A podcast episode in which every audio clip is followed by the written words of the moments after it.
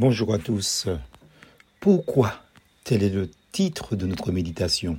Celui qui réfléchit sur les choses trouve le bonheur, et celui qui se confie en l'Éternel est heureux. Proverbe chapitre 16, verset 20. Papa, pourquoi la lune est ronde? Pourquoi le ciel est bleu Et la mer aussi? Maman, pourquoi l'eau mouille? Pourquoi le feu brûle? Pourquoi il fait froid dans le réfrigérateur? Mais le plus drôle des pourquoi me vient de mon fils aîné. De retour pour la première fois en Martinique, nous faisions une petite balade dans cette belle ville du Morne Rouge, et je lui dis tout en haut, c'est la montagne pelée. Ce à quoi il me répond, dis papa, pourquoi elle est pelée? Euh, excessivement curieux.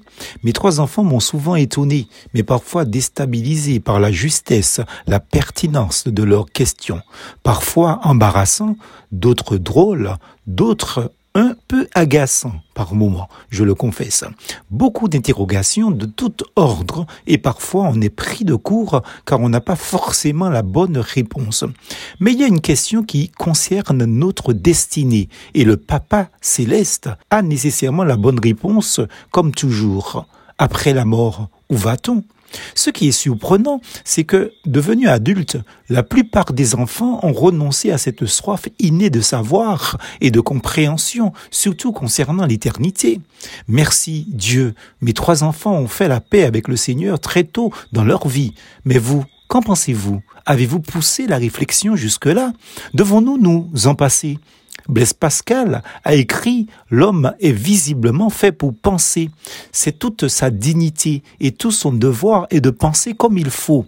Ne laissons pas notre esprit somnoler et s'engoudir, car nous sommes nés, vous et moi, chercheurs et autodidactes. Nous sommes faits pour raisonner et réfléchir. Oh, la Bible nous pousse en ce sens. Le jour du bonheur, sois heureux, et le jour du malheur, réfléchis. Ecclésias chapitre 7 verset 14. Assurément, si Dieu a placé en nous l'intelligence, la pensée de l'éternité et la conscience morale, c'est qu'il nous invite à nous poser des questions, à chercher des réponses et à les trouver surtout en lui. Pourquoi la vie? Pourquoi la mort? Pourquoi le bien et son contraire?